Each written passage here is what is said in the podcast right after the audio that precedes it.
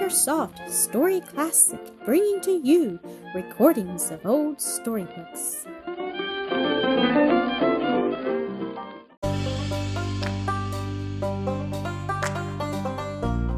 Ethel, Episode 17. Several years had passed, bringing to the members of the little family scarce any changes, except such as time brings to the young and growing everywhere. Ethel was more mature in looks and manners, Harry becoming quite manly in appearance and in character also. The two younger girls were budding into lovely womanhood, Nanette being especially winsome in manner. They were all strongly attached to each other and made a very harmonious and happy little household. But a change came. Nan took cold in the spring, and all through the summer was feeble and more or less ailing. The others were troubled and anxious about her, but she was almost always cheerful, said there was not much the matter. She only felt languid and weak, but hoped to be strong and have more energy when the cool autumn weather came. But alas! Instead, her feebleness increased, till at last she was forced to take to her bed. Then Ethel, greatly alarmed, at once let her uncles know, and without delay the best medical advice was furnished, and everything done that loving care and solicitude could do to improve her condition. She grew a little better for a time, so that she was able to be about the house again, but never went out except under one of her uncles. Her cousins took her for a drive, as they sometimes did. They were very kind and affectionate, coming often to see her, even when the weather was such that she could not be taken out. Dorothy was frequently there too, sometimes in the capacity of nurse, when business or domestic cares kept Nanette's sisters away from the sick room, and showing herself very kind, thoughtful, and skilful. Miss Selden did likewise, evidently feeling deep interest in the young invalid, bringing dainties to tempt the Felling appetite, and interesting books to make the time pass pleasantly.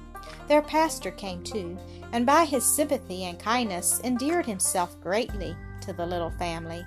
He succeeded at length in so winning Nan's love and confidence that she became very open and communicative with him, talking freely of her thoughts, feelings, and desires, her hopes and aspirations, and very gently and tenderly he, after a time, told her that her physicians thought it very unlikely she would ever be restored to health in this world, but was slowly and surely nearing that blessed land where the inhabitants shall never say, I am sick, the land where pain and sickness, death, sin, and sorrow are unknown. It was a new idea to Nanette, for she had looked confidently forward to final restoration to health, and for some months she seemed stunned with surprise and affright. Do not be afraid, dear child, said the minister in tones tremulous with emotion. Remember those sweet words of the psalmist Yea, though I walk through the valley of the shadow of death, I will fear no evil, for thou art with me. Thy rod and thy staff, they comfort me. Trust in Jesus, Jesus only, and he will be with you and carry you safely through the valley and over the river of death to the beautiful celestial city where you will dwell with him in such bliss as eye have not seen nor ear heard, nor hath it entered into the heart of man to conceive. And where my dear father and mother are, she said softly, the big tears coursing down her cheeks, oh, I shall not be sorry to go. How good, oh, how good the Lord is to let me go there so soon. Yes, dear child, is it because He sees any good in you, do you think? No, sir, oh no, there isn't any, nor any of my own righteousness, but I think, I believe, oh, I know that He has covered me with the beautiful robe of His perfect righteousness, so that when God looks upon me, He will see only that and none of the filthy rags of my own and he will wash away in his precious blood all my sins, all the evil that is in me, and make me fit for a home in that blessed with Jesus and like him. Oh, how happy I shall be. Then, after a moment's pause, Do my brother and sisters know? she asked. I think not, he said, though doubtless they will not be greatly surprised to learn the truth in regard to your serious condition. Then tell them. Please tell them, she entreated. Ethel and Blanche at least, and perhaps they will tell Harry when he comes home from the store tonight. Just then, footsteps were heard on the stairs. The door opened, and Dorothy entered. How do you do, sir? she said, holding out her hand to the minister, then turning toward Nanette. Ah, little cuz, you are better, I think. Your cheeks are like roses, and your eyes are very bright. What is it, dear? As the beautiful eyes filled with tears. Are you in pain? And she bent over her, softly caressing her hair and cheek. The minister had slipped away unobserved. Nanette put an arm round Dorothy and drew her down closer. I I know it now, she panted. He has told me, and and oh, I, I'm afraid Ethel's heart will break, for for she loves me so dearly.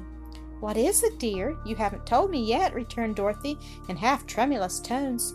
You you are not worse. I shall never be any better, faltered Nanette. Never till till I reach that land where the inhabitants shall not say I am sick. Oh, Nan, you don't know.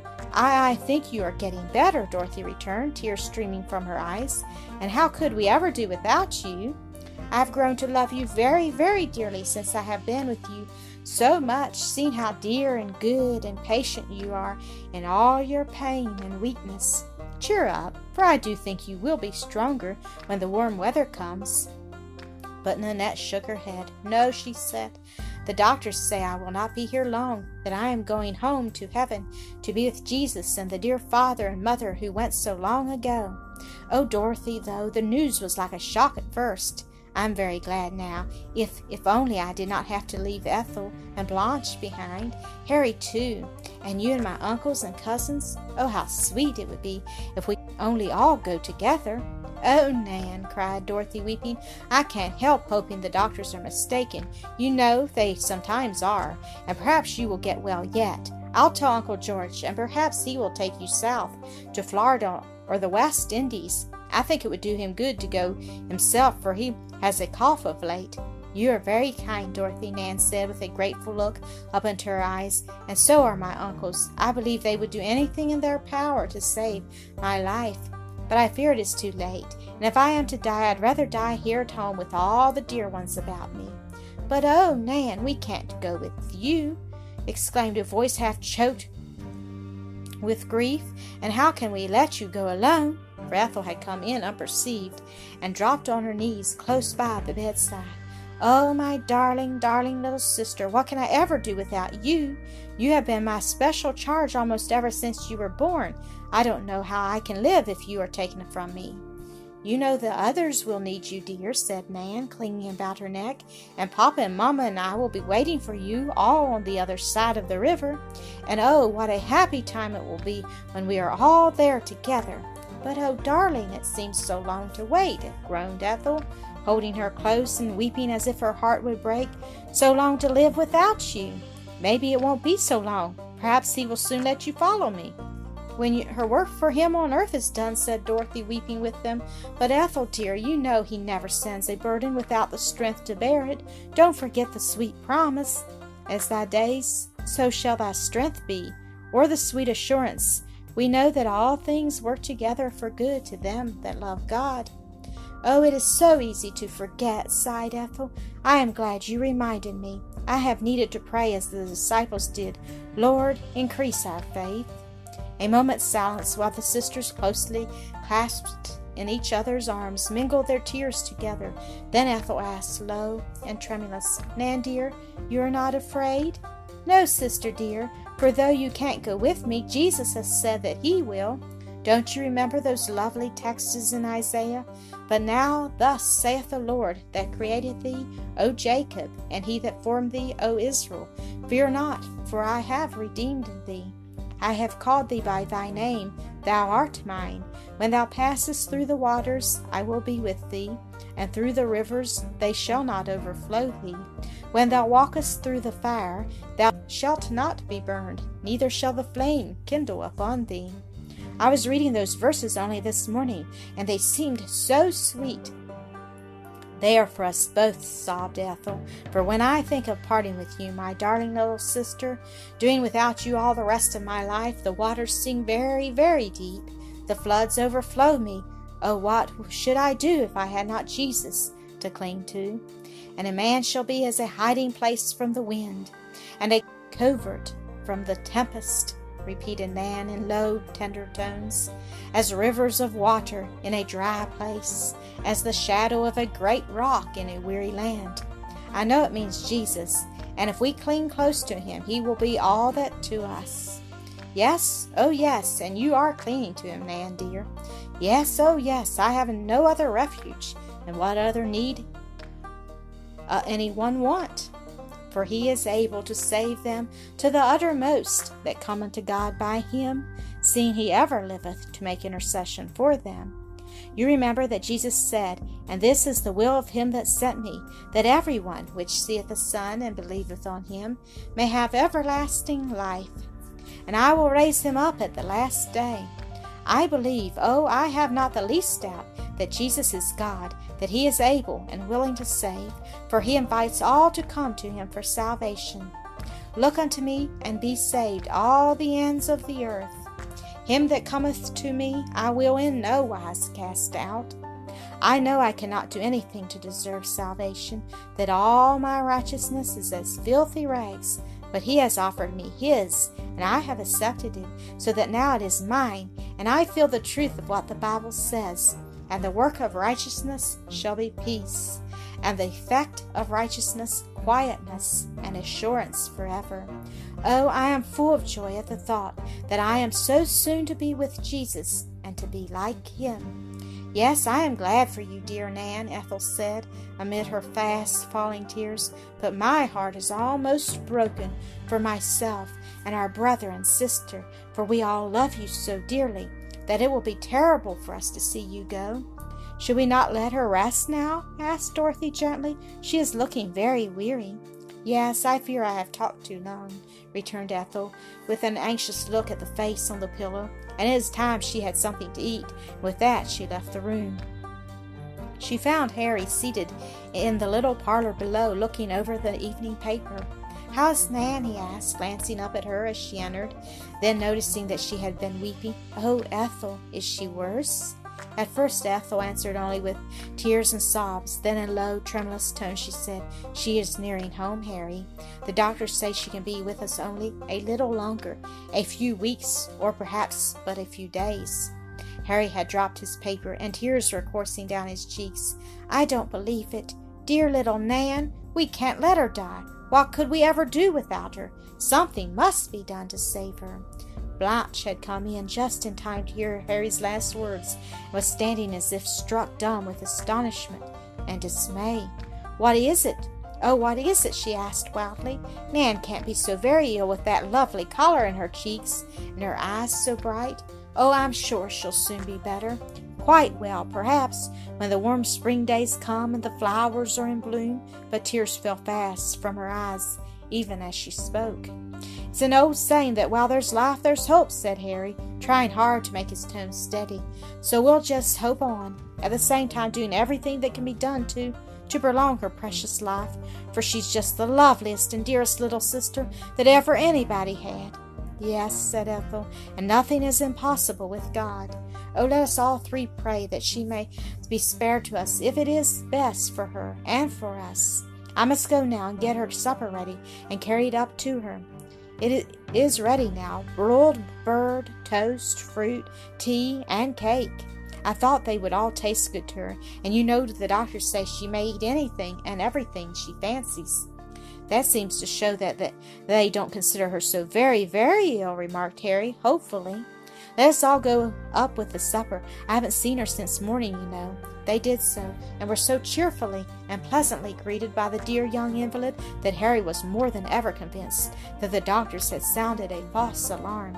The sisters, too, grew hopeful, Dorothy also, and they made quite a cheerful little party about the tea table, the maid of all work, sitting with Nanette while they all ate.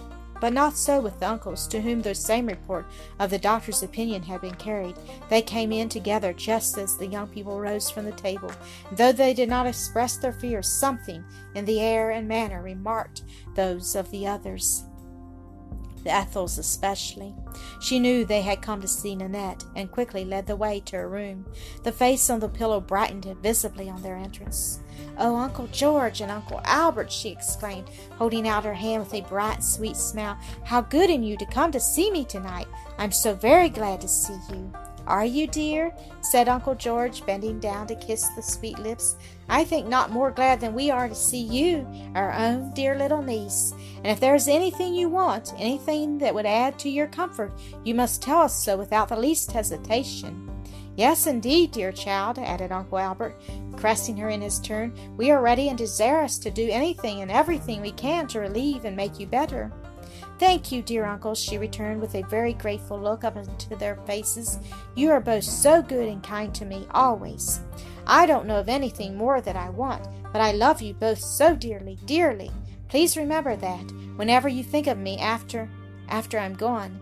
We won't think of that. We will hope to keep you for a long time, dear little Nan, returned her Uncle Albert, his voice betraying some emotion. Nan gave him a look of yearning affection and slipped a hand into his. I know I haven't very long to stay in this world, dear uncle, she said softly, but no one need be sorry because I am not. For oh, it will be so sweet to go and live with the dear Savior, free from sin and sorrow and pain. And I think it will seem only a very little while till all my loved ones will become to be there with me. God grant none of us may miss it, he exclaimed low and feelingly.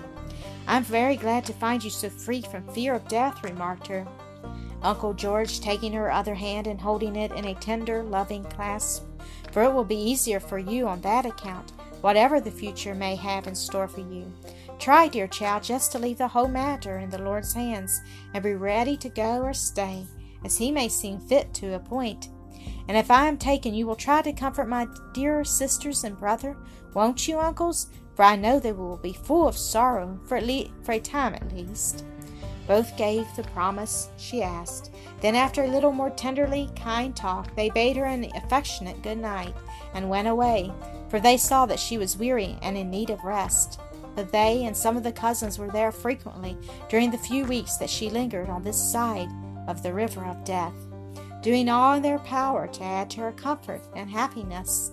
But the nursing fell to Dorothy and the brother and sisters, who one and all esteemed it a privilege to be with and wait upon the patient, uncomplaining sufferer.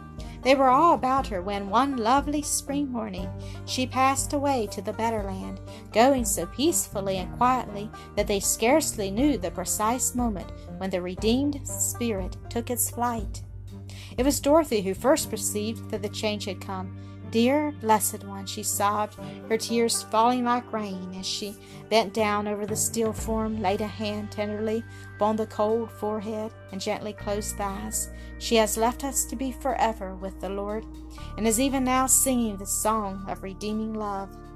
Yes, it is a blessed change for her, sobbed Ethel, kneeling on the other side of the bed with one cold hand fast clasped in hers. But oh, how can we ever learn to live without her? Oh, how can we? cried Blanche, weeping as if her heart would break, while Harry, with a groan of anguish, rushed from the room to lock himself in his own.